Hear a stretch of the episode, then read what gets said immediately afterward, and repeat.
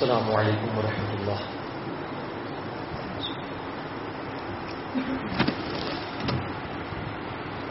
إن الحمد لله نحمده ونستعينه ونستغفره ونعوذ بالله من شرور أنفسنا ومن سيئات أعمالنا. من يهده الله فلا مضل له ومن يضلله فلا هادي له. وأشهد أن لا إله إلا الله وحده لا شريك له. وأشهد أن محمدا عبده ورسوله. أما بعد فإن خير الحديث كتاب الله وخير الهدي هدي محمد صلى الله عليه وآله وسلم وشر الأمور محدثاتها وكل محدثة بدعة وكل بدعة ضلالة وكل ضلالة في النار. أعوذ بالله السميع العليم من الشيطان الرجيم من همزه ونفخه ونفثه. بسم الله الرحمن الرحيم. رب اشرح لي صدري ويسر لي أمري واحلل عقدة من لساني يفقهوا قولي. بسم الله الرحمن الرحيم. إن الله وملائكته يصلون على النبي. يا أيها الذين آمنوا صلوا عليه وسلموا تسليما. دروشري پڑھیں. اللهم صل على محمد وعلى آل محمد. كما صليت على إبراهيم وعلى آل إبراهيم إنك حميد مجيد. اللهم بارك على محمد وعلى آل محمد كما باركت على إبراهيم وعلى آل إبراهيم إنك حميد مجيد. اللهم ربنا آتنا في الدنيا حسنة وفي الآخرة حسنة وقنا عذاب النار. ربنا آتنا من لدنك رحمة وهيئ لنا من أمرنا رشدا. لا إله إلا أنت سبحانك إني كنت من الظالمين. بھائیو، آج کی ہماری جو گفتگو کا ٹاپک ہے، وہ ہے existence of God in the light of Surah Qaf یعنی خدا کی موجودگی کا تصور، قرآن حکیم کی صورت سورہ قاف کی روشنی میں۔ سورہ قاف جو ہے، یہ قرآن حکیم میں سورت نمبر ہے پچاس۔ اور یہ چھبیسویں پارے کے اندر ہے۔ ایک سورت القحف ہے۔ وہ سورت سورت نمبر اٹھارہ ہے۔ پارہ نمبر پندرہ سے شروع ہو کر پارہ نمبر سولہ میں مکمل ہوتی ہے۔ اور یہ بالکل مختصر سی صورت ہے۔ تین رکو پر مشتمل ہے۔ پینتالیس آیات ہے کل پارہ نمبر چھبیس میں سورہ قاف۔ اور اس کا مرکزی ٹاپک ہی ایگزٹنس آف گاڈ کے اوپر جو دلائل ہے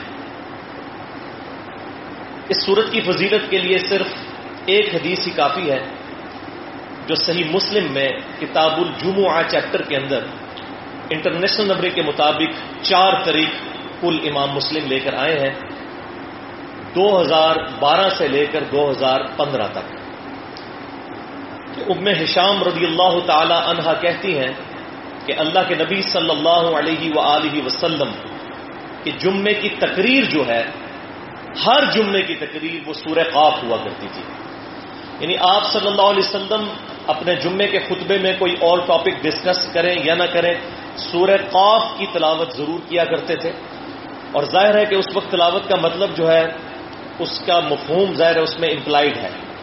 کیونکہ بیان کرنے والی شخصیت کی زبان بھی عربی تھی اور سننے والے لوگوں کی زبان بھی عربی تھی، کوئی کمیونیکیشن گیپ نہیں تھا۔ آج اگر میں آپ کے سامنے اس کی تلاوت کروں گا، تو یہ جسٹ ایک تلاوت کے طور پر ہوگی جب تک کہ اس کا مفہوم بیان نہ کیا جائے، کیونکہ اکثر لوگ جو ہیں وہ عربی سے ناواقف ہیں۔ تو انشاءاللہ یہ مختصر سے وقت میں کوشش کروں گا کہ اس صورت کو کور کروں۔ باقی یہ جو ٹاپک ہے، اس ٹاپک پہ تو گھنٹوں بولا جا سکتا ہے۔ اور یہ آج کے دور کا بڑا اہم ترین ٹاپک ہے۔ جس طریقے سے دنیاوی تعلیم کی بلیسنگ کے ساتھ ساتھ جو اس کی نحوست لوگوں پر پڑی، وہ یہ ہے کہ انہوں نے خدا کو اپنی زندگی سے نکال دیا۔ کیونکہ میری زندگی اور میری خواہشات کے درمیان سب سے بڑی رکاوٹ جو ہے وہ اللہ کی ذات ہے۔ اگر میں کسی طریقے سے خدا نخواستہ اس بات میں کامیاب ہو جاؤں کہ میں خدا کو اپنی زندگی سے نکال دوں، تو میں پھر اپنی مرضی کی زندگی گزار سکتا ہوں۔ اور یہ ہے وہ بیسک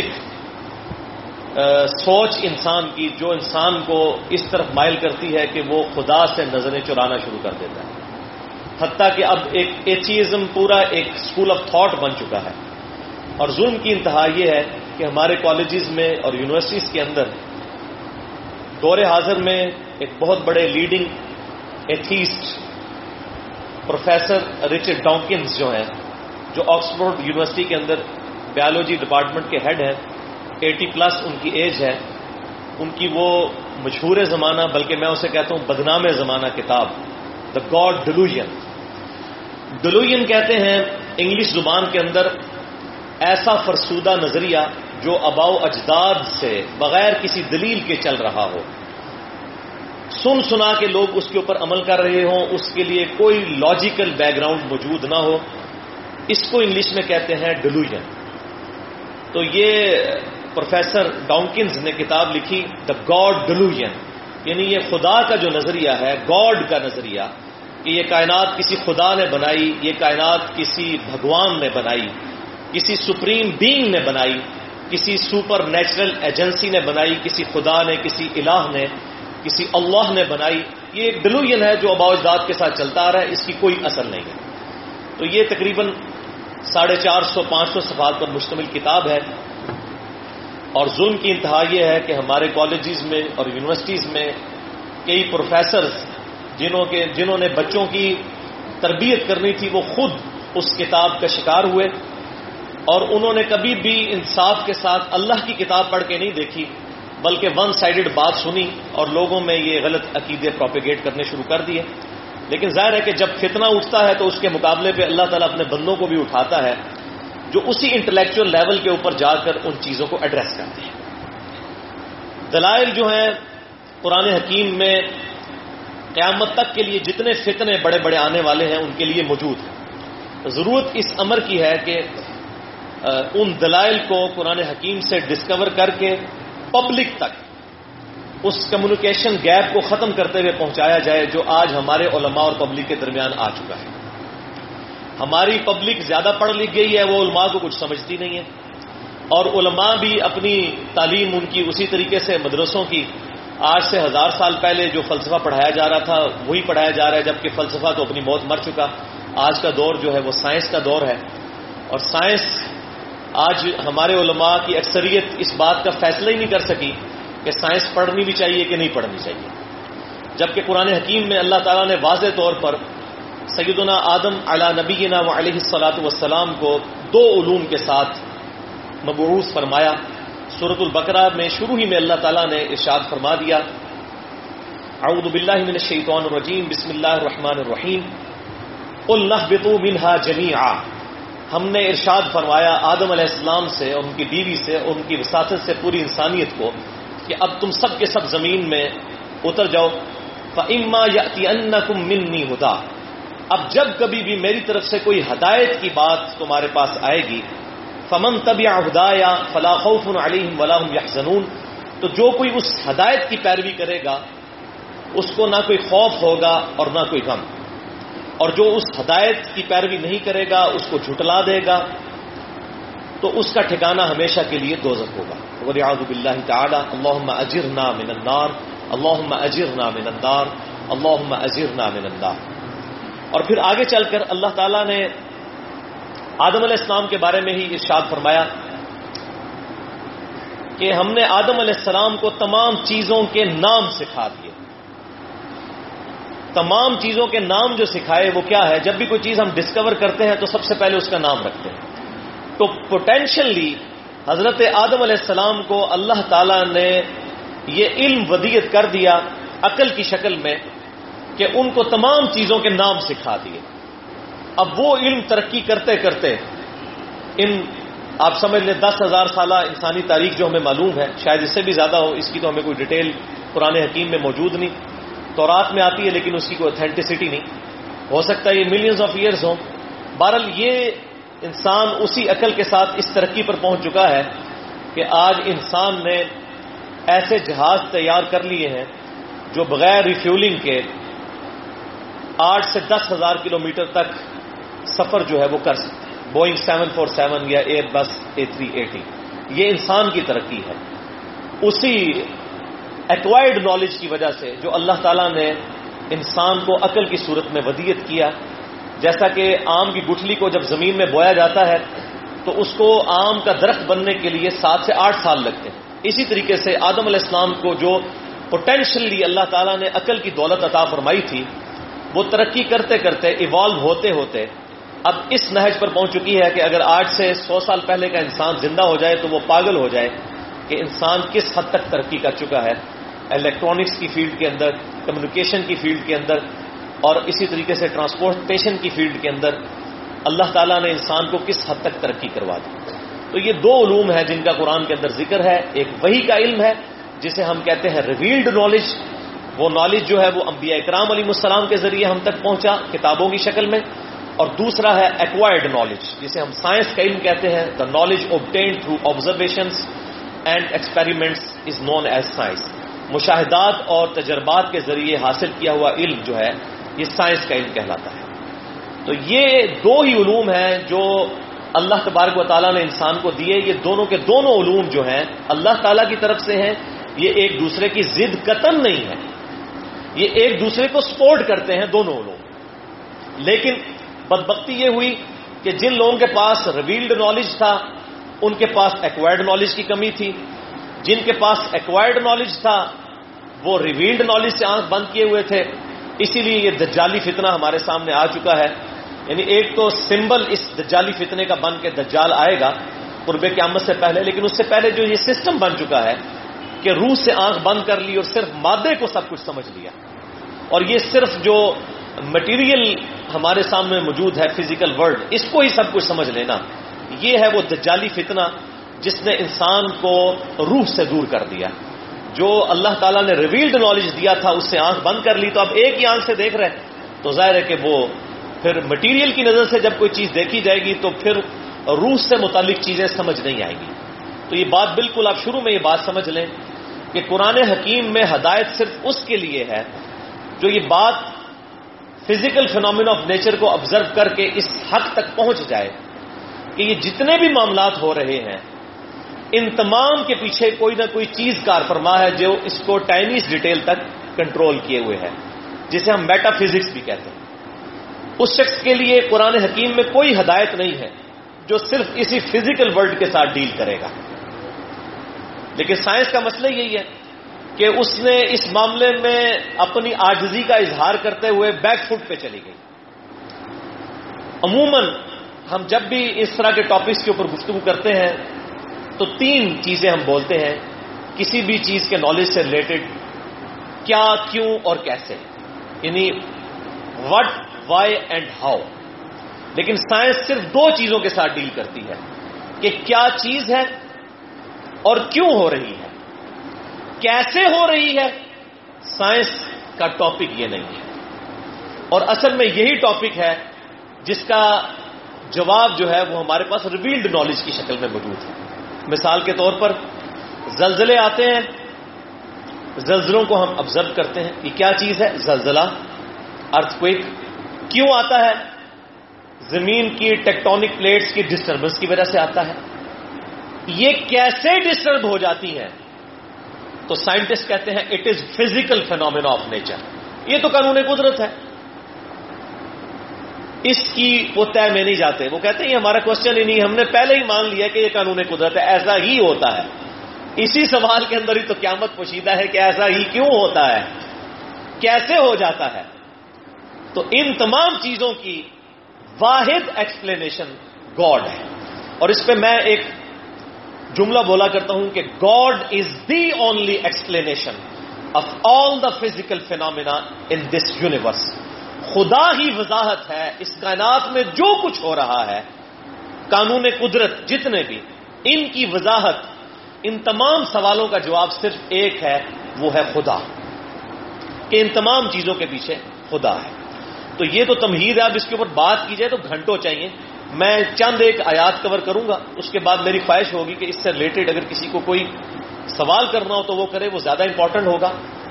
البتہ میں کوشش کروں گا کہ مختصر سے وقت میں ایک بیسک نالج آپ کو دے جاؤں کہ God is the only explanation of all the physical phenomena in this universe اس کائنات میں ہونے والی ہر چیز کے پیچھے وضاحت جو ہے، وہ خدا کی ذات ہے، وہ الہ کی ذات ہے، وہ اللہ کی ذات ہے۔ تو اسی کانٹیکس میں سورہ کاف کے اندر اللہ تعالیٰ نے دلائل بیان فرمائے ہیں اور یہی وجہ ہے کہ آپ صلی اللہ علیہ وسلم کی صحیح مسلم کی چار اوپر تلے جو حدیثیں ہیں، چار طریق جو ہیں۔ ام ہشام رضی اللہ تعالی عنہا سے، انٹرنیشنل نمبر کے مطابق صحیح مسلم میں دو ہزار بارہ سے دو ہزار پندرہ تک، کتاب الجمعہ چیپٹر کے اندر۔ ام ہشام کہتی ہیں کہ نبی صلی اللہ علیہ وسلم کی ہر جمعے کی تقریب سورہ قاف ہوا کرتی تھی۔ اور وہ ساتھ فرماتی ہیں کہ میں نے چونکہ آپ صلی اللہ علیہ وسلم کے پیچھے کئی دفعہ جمعہ پڑھا، تو یہ صورت مجھے زبانی یاد ہو گئی کیونکہ آپ صلی اللہ علیہ وسلم ہر جمعے کی تقریب اسی صورت کے ساتھ فرمایا کرتے تھے، اور موضوعات تو ہوتے تھے، لیکن یہ کمپلسری ہوتا تھا یہ والا پورشن۔ اور ظاہر ہے کہ جو جمعے کے جمعے آپ صلی اللہ علیہ وسلم کی مبارک زبان سے، جبکہ سننے والوں کی زبان بھی عربی ہو، یہ سورج سن لیں، تو ان کے ایمان کا لیول کس لیول پہ چلا جائے گا؟ اعوذ باللہ من الشیطان الرجیم۔ بسم اللہ الرحمن الرحیم۔ اور یہ حروف مقطعات ہیں جو اللہ اور اس کے محبوب صلی اللہ علیہ وسلم کے درمیان راز ہے، امت کو مطلع اس پر نہیں کیا گیا۔ والقرآن المجید۔ قسم ہے عزت والے قرآن کی۔ بل عجیب منذر منہم۔ بلکہ لوگوں کو اس بات پر تعجب ہوا کہ ان کے پاس انہی میں سے ایک ڈر سنانے والا شخص آیا اس دعوت کے ساتھ، فقال الکافرون ہاضا شعی عجیب، کہ اس کی دعوت سن کر جو انکار کرنے والے ہیں، انہوں نے کہا یہ تو بڑی عجیب بات کرتا ہے۔ کیا عجیب بات کرتا ہے؟ اذا متنا و کننا تو کہ جب ہم مر کر مٹی ہو جائیں گے اور ہماری ہڈیاں گل سڑ جائیں گی ریزا ریزا ہو جائیں گی، تو کیا ہمیں دوبارہ اٹھا لیا جائے گا؟ غال کا رجم بعید۔ یہ تو بڑی دور کی بات ہے کہ اس طریقے سے کسی کو اٹھایا جائے کہ جس کی ہڈیاں گل سڑ جائیں۔ اب یہ ایک کیوری تھی جو انہوں نے اٹھائی اور اس کے جواب میں اللہ تبارک و تعالیٰ کی طرف سے پھر دلائل کا انبار لگایا گیا، جو آج بھی اسی طریقے سے ویلڈ ہے جس طرح آج سے چودہ سو سال پہلے تھا۔ اد علم ناماتم قسل ارب منہم بے شک ہمارے علم میں ہے جو کچھ زمین ان کے جسم میں سے گل سڑ کر کم کر رہی ہے۔ وہ کتاب الحفیظ اور ہمارے پاس ایک ہارڈ ڈسک بھی ہے، ایک کتاب ہے جس میں ہر چیز محفوظ کی ہوئی ہے۔ لوہے محفوظ، جس پہ ہر چیز کا ڈیٹا لکھا ہوا ہے۔ بلکہ زبو بالحق لما جا بلکہ انہوں نے حق کو جھٹلا دیا، ایک پرپز فل چیز، ایک بالکل سیدھی سادی حقیقت جس کو ڈینائی نہیں کیا جا سکتا، اس کو جھٹلا دیا جبکہ ان کے پاس آیا۔ فہم فی امر مریض اور اب یہ الجھن میں پڑ چکے ہیں۔ انسان الجھن کا شکار اسی وقت ہوتا ہے جب اس کے سامنے دلائل رکھے جائیں اور اس کا دل بھی گواہی دے رہا ہو۔ اس کی عقل اس بات کی تصدیق کر رہی ہو کہ بات بالکل ٹھیک کر رہا ہے اور پھر انسان اس کے خلاف چلنا شروع کر دے تو انسان کے دل میں الجھن پیدا ہو جاتی ہے۔ افلم یم گرو ارسما افو کہوں کئی فا بنئی نہ کیا انہوں نے آسمان کی طرف نگاہ اٹھا کر نہ دیکھا کہ ہم نے اسے کیسا بنایا ہے؟ وزین نہ من فروج۔ اور ہم نے اس کو مزین کر دیا اور اس میں کوئی شگاف تک نہیں چھوڑا۔ یعنی انسان، ہر انسان کی کامن آبزرویشن ہے۔ دن کے وقت دیکھیں تو بھی اور رات کے وقت دیکھیں تو جو یہ کہا گیا کہ مزین کر دیا ہے، رات کو ستاروں کے ذریعے ولقت زین نسما دنیا بھی مسوابی ہم نے آسمان دنیا کو ستاروں کے ساتھ مزین کر دیا۔ یہ اتنی بڑی جو فزیکل فنامنا آف نیچر ہے، جو انسان آبزرو کرتا ہے اللہ تعالیٰ ماتا کبھی انہوں نے زندگی میں ایسا نہیں ہوا کہ آسمان کی طرف نگاہ اٹھا کر دیکھیں کہ اتنا بڑا آسمان کس نے پیدا کر دیا اور اسے مزین کر دیا اور اس میں شگاف تک نہیں چھوڑا۔ میرے بھائیوں یہ بات جب صحابہ سنتے تھے تو ان کی آبزرویشن اس لیول کی نہیں تھی جس طرح آج ہماری ہے۔ صحابہ اکرام علی مردوان کو اور اہل بیت کو یہ ایڈوانٹیج تھا کہ پروفٹ صلی اللہ علیہ وسلم بنفس نفیس ان میں موجود تھے۔ بہت بڑی اللہ کی حجت۔ آج نبی صلی اللہ علیہ وسلم ہم میں موجود نہیں ہے آپ کی تعلیمات موجود ہیں۔ آپ صلی اللہ علیہ وسلم خود موجود نہیں ہیں۔ تو اللہ تعالیٰ نے یہ بعد میں آنے والے جو انسان تھے، ان کو اس حوالے سے ایڈوانٹیج دیا اور ان کی کمپنسیشن فرما دی اس حوالے سے کہ آج سائنس نے ایسی ترقی کر لی ہے کہ ہم پر کائنات کے وہ حقائق کھل کر سامنے آئے ہیں جو پہلے لوگوں کو پتہ نہیں تھا سورہ بنی اسرائیل کے اندر سورت القحف کے اندر اور باقی صورتوں میں یہ چیز آتی ہے کہ ہم ہر شخص کا نامہ اعمال جو ہے، اس کو ٹائمیز ڈیٹیل تک کنٹرول کیے ہوئے ہیں۔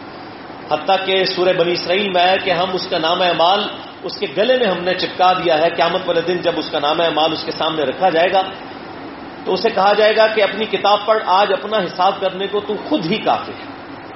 پھر وہ خود کامنٹس کرے گا۔ قرآن حکیم میں اس کے کامنٹس نقل ہوئے ہیں۔ ایک ایسی کتاب ہے کہ نہ اس نے کوئی چھوٹی چیز چھوڑی ہے اور نہ کوئی بڑی چیز۔ ہر چیز کا احاطہ کرنا۔ یہ آج سے سو سال پہلے سمجھنا بڑا مشکل تھا۔ لیکن آج آپ دیکھ لیں کہ ٹیرا بائٹس کے اندر بھی فلیش ڈرائیوز آ چکی ہیں، میموری کارڈز آ چکے ہیں، جس پہ آپ ہزاروں، لاکھوں گھنٹے کی ویڈیو سٹور کر سکتے ہیں۔ اتنی سی ایک چپ کے اوپر۔ تو یہ اگلے لوگوں کا ایمان تو بالغیب تھا، لیکن ہمیں تو یہ سب کچھ اللہ تعالیٰ نے دکھا دی چیزیں۔ اسی طریقے سے یہ کائنات کے بارے میں جو آیا کہ تم آسمان کی طرف نگاہ اٹھا کر دیکھو، ہم نے بغیر شگاف کے اتنا بڑا آسمان بنا دیا۔ یہ آج جس طریقے سے سائنٹسٹ ہمیں بتا رہے ہیں، یہ پرانے لوگوں کو تو اس کی الف بے بھی نہیں پتا تھی۔ اس وقت ناسا کی لیٹسٹ رپورٹ کے مطابق اس کائنات میں two hundred and fifty billion galaxies دریافت ہو چکی ہیں۔ دو سو پچاس ارب گلیکسیز۔ اور ان میں سے جو ایک گلیکسی ہے، ہر ایک گلیکسی میں تین سو ارب سے زیادہ سورج ہے یہ ہماری جو گلیکسی ہے نا، ملکی وے، اس میں تین سو ارب سے زیادہ سورج ہیں۔ ان میں سے ایک سورج ہے جو ہمیں نظر آتا ہے۔ یہ ایک سورج ہے جس میں ہر سیکنڈ میں پچاس کروڑ اٹامک بم کے برابر انرجی ریلیز ہو رہی ہے اور پچھلے پندرہ ارب سال سے جو ہمیں نون ہے، سائنس کی برکت سے، پندرہ ارب سال سے ہر سیکنڈ میں پچاس کروڑ اٹامک بم کے برابر انرجی ریلیز کرتا ہے یہ سورج۔ اس کی فیولنگ کون کر رہا ہے؟ اور یہ ایک سورج ہے۔ اس طرح کے تین سو ارب سورج ہماری ایک گلیکسی میں ہے اور یہ ایک گلیکسی ہے۔ اس طرح کی دو سو پچاس ارب گلیکسیز۔ اور یہ اتنا بڑا فگر ہے کہ سائنٹسٹ کہتے ہیں کہ دنیا میں سمندروں کے کنارے، جتنے بھی کنارے ہیں، ان پر ریت کے ذروں کی تعداد اتنی نہیں ہے جتنی اس کائنات کے اندر ستاروں کی تعداد جو ہے وہ معلوم چل پڑی ہے۔ اس وقت سائنس کو، اس سائنٹیفک فیکٹس کی برکت سے۔ جو اللہ تعالیٰ نے انسان کو ترقی کروائی ہے، اسی عقل جو اللہ تعالیٰ نے پوٹینشلی آدم علیہ السلام کو عطا فرما دی۔ وہ علم آدم السما کل ہم نے آدم علیہ السلام کو ہر چیز کے نام سکھا دیے تھے یہ وہی چیز ہے جو ترقی کرتے کرتے یہاں تک پہنچی۔ اتنی بڑی کائنات۔ اور یہ ایک ارب کا فگر اتنا بڑا فگر ہے، آپ گھر جا کے کیلکولیٹر پہ حساب کر لیجیے گا۔ ویسے آپ کو حیرانگی ہوگی اگر میں بتاؤں گا۔ کہ ایک ارب اتنا بڑا فگر ہے کہ اگر کوئی شخص چوبیس گھنٹے گنتی گنتا رہے بغیر وقفے کے، اور اتنی سپیڈ کے ساتھ کہ ہر سیکنڈ میں ایک دفعہ گن لے، تب بھی چھیاسی ہزار چار سو سیکنڈ ہیں چوبیس گھنٹے میں۔ ایک لاکھ دفعہ بھی آپ گنتی نہیں گن سکتے۔ چلے بو سپیڈ لگا لیں آپ۔ ایک لاکھ دفعہ ایک دن میں گنتی گنیں گے۔ کوئی اور کام کیے بغیر، سوئے بغیر چوبیس گھنٹے میں۔ آپ تیس سال تک گنتی گنتے رہے نا، تو ایک ارب گنتی پوری ہوگی۔ یہ گھر جا کے حساب لگائیے گا۔ یہ اتنا بڑا فگر ہے، ایک ارب۔ اٹھائیس سے تیس سال لگ گئے اور اللہ تعالیٰ نے تین سو ارب سورج صرف ایک گلیکسی میں، اور اس طرح کی دو سو پچاس ارب گلیکسیز اور پھر یہ الٹپ بھی نہیں ہے، پوری ہارمونی کے ساتھ، ایٹ رینڈم نہیں ہے، ہارمونک ان کی ساری کی ساری چیزیں ہیں۔ یہ تمام کی تمام چیزیں اگر کوئی سمجھتا ہے، خود بخود ہو رہی ہیں، بغیر ڈسٹربنس کے، تو اس کو اپنی عقل کا ہی علاج کروانا چاہیے۔ اللہ تعالیٰ فرماتا ہے، یہ ساری چیزیں آبزرو کرو۔ ول ارب مدد نہ اور ہم نے زمین کو پھیلا دیا وہ القینہ فی ہا رواسیا اور اس میں ہم نے پہاڑوں کو جما دیا وہ امبتنا فیحا منکلی زو جم بہیج اور ہر طرح کی رونق افروز چیزیں۔ یہ جتنی بھی چیزیں ہیں، رونق افروز ہیں۔ پھلوں کی شکل میں، پھولوں کی شکل میں، جانداروں کی شکل میں، جوڑوں کی شکل میں ہم نے پیدا فرما دیا۔ پہاڑوں کو جما دیا۔ یہ بیلنس کرتے ہیں ڈائنامک بیلنسنگ جو ہے آپ ٹائروں کی کرواتے ہیں نا، اس میں ویٹ اس کے سرکمفرنس پہ ایڈ کیا جاتا ہے۔ کیونکہ جو بھی گھومنے والی چیز ہے نا، اس کی ڈائنامک بیلنسنگ ہوتی ہے، ایک اسٹیٹک بیلنسنگ ہے۔ وہ بڑی آسان ہے، جس طرح اس کی بیلنسنگ اس کے وزن کی وجہ سے ہوئی ہے۔ لیکن گھومتی ہوئی چیز میں ذرا سی ڈسٹربنس آ جائے نا، اس کی بیلنسنگ اتنی آسان نہیں ہے۔ وہ ایک امپیریکل آئٹریشن پرفارم کرنی پڑتی ہے۔ اللہ تعالیٰ نے جو زمین کی گردش ہے، اس کو بیلنس کیا ہے۔ ہماری زمین ہر سیکنڈ میں ہر سیکنڈ کے اندر۔ اپنے محور کے گرد آدھا کلو میٹر گھوم جاتی ہے۔ ہر سیکنڈ کے اندر۔ یہ اس کی رفتار ہے۔ آپ اندازہ لگائیں۔ اپنے محور کے گرد۔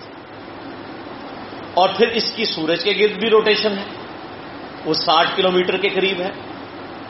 جس کی وجہ سے تین سو پینسٹھ دنوں کے اندر ہمارا سال مکمل ہوتا ہے اور پھر سورج اور پورا نظام شمسی دو سو کلو میٹر فی سیکنڈ کی رفتار سے ٹریول کر رہے ہیں۔ پچھلے پندرہ ارب سال سے۔ تو یہ تو کوئی امیجن بھی نہیں کر سکتا کتنی بڑی سپیڈ ہے۔ دو سو کلو میٹر فی سیکنڈ۔ یعنی اگر میں پانچ تک گنتی گنوں تو آپ کراچی سے زیادہ کا سفر جو ہے وہ پانچ سیکنڈ کے اندر یہ زمین اور پورا نظام شمسی جو ہے طے کر چکے ہیں۔ لیکن ہمیں فیل نہیں ہوتا، ایسی گریویٹیشنل فورس کو اللہ تعالیٰ نے بیلنس کیا ہوا ہے، جس کی وجہ سے ساری کی ساری چیزیں قائم ہیں۔ تو ڈائنامک بیلنسنگ بھی کر دی زمین کی، پہاڑوں کے ساتھ اسٹیبلائزنگ افیکٹ کی وجہ سے۔ اور زمین میں ہر طرح کی رونق افروز چیزیں جو ہیں وہ اللہ تبارک و تعالیٰ نے پیدا فرمائی۔ تب سرتم و ذکر کل عبد منیب۔ یہ ہے سجھانے کے لیے نصیحت کے لیے، آنکھ سے دیکھنے کے لیے، ہر اس شخص کے لیے جو کہ رجوع لانے والا ہو۔ یہ بڑی کانٹے کی بات ہے۔ ایک تو جانور کا سا دیکھنا ہے اور ایک انسان کا دیکھنا ہے۔ انسان جب کسی چیز کو دیکھتا ہے تو اپنی عقل کو استعمال کرتا ہے کہ یہ سب کی سب چیزیں کیسے ہو رہی ہیں۔ مثال کے طور پہ میں آپ کو صرف چھوٹی سی مثال دیتا ہوں۔ اس وقت اس کائنات کے اندر یہ ہمارا جو کر ارض ہے یہ ایک میریکل پلانٹ ہے۔ اسے سائنٹسٹ کہتے ہیں میریکل پلانٹ۔ موجزانہ کرا اس طرح کا کرا کائنات میں ابھی تک دریافت نہیں ہوا۔ یہی وجہ ہے قرآن حکیم میں اللہ تعالی جب آسمانوں کی بات کرتا ہے، کائنات کی بات کرتا ہے، تو زمین کو عموماً سنگولر کے سیگے میں خطاب کیا جاتا ہے۔ وسیع کرسی یو سماواتی ول اللہ تعالیٰ کی بادشاہت اور کرسی نے گھیرا ہوا ہے آسمانوں کو اور زمین کو۔ جب بھی بات آئے گی تو آسمانوں کی اور زمین کی، یہ میریکل پلانٹ ہے۔ اتنا بڑا مرزانہ کرا کائنات میں نہیں ہے جہاں پہ لائف ایگزٹ کرتی ہے۔ اس وقت ٹو ملین سے زیادہ مخلوقات، یہ جو اللہ تعالیٰ نے فرمایا نا وہ ام بتنا فیحا بن کلی زو جم بہیج ہر طرح کی رونق افروز چیزیں ہم نے اس پہ آباد کر دی ہیں۔ ٹو ملین سے زیادہ مخلوقات اس روئے ارض پہ دریافت ہو چکی ہیں۔ یہ ٹو ملین اسپیشیز ہیں۔ پلانٹ کی اور اینیملز کی ملا کے اسپیشیز یعنی اگر آپ کہیں گھوڑا ایک مخلوق، گدا دوسری مخلوق، کبوتر تیسری مخلوق، کوا چوتھی مخلوق، اسی طریقے سے درخت بھی گنتے چلے جائیں تو ایک ایک یوں گنے تو بیس لاکھ ٹو ملین سے زیادہ اللہ تعالیٰ کی مخلوقات اس روئے ارض کے اوپر دریافت ہو چکی ہیں۔ اور سائنٹسٹ کہتے ہیں ایک اسکیئر انچ بھی ایسا نہیں ہے اس روئے ارض پہ، جہاں کوئی زندہ مخلوق نہ ہو۔ ہمیں نظر نہیں آتی۔ ایون یہ جو ہماری کھال ہے نا، اس کھال کے اوپر بھی کئی بیکٹیریا ہیں جو پل رہے ہیں۔ ہمیں نظر نہیں آتے، فضا کے اندر بھی موجود ہیں۔ اور وائرس تو یہ بھی انیس سو ساٹھ ستر کے میں جو الیکٹرانک مائکروسکوپ کی انوینشن کے بعد لوگوں نے دیکھا ہے۔ ادروائز وائرس کا تو کسی کو پتہ ہی نہیں تھا۔ بیکٹیریا تو بہت بڑی چیز ہے۔ جب وائرس کا پتا چلا تو بیکٹیریا تو اس کے مقابلے میں بہت بڑی چیز ہے۔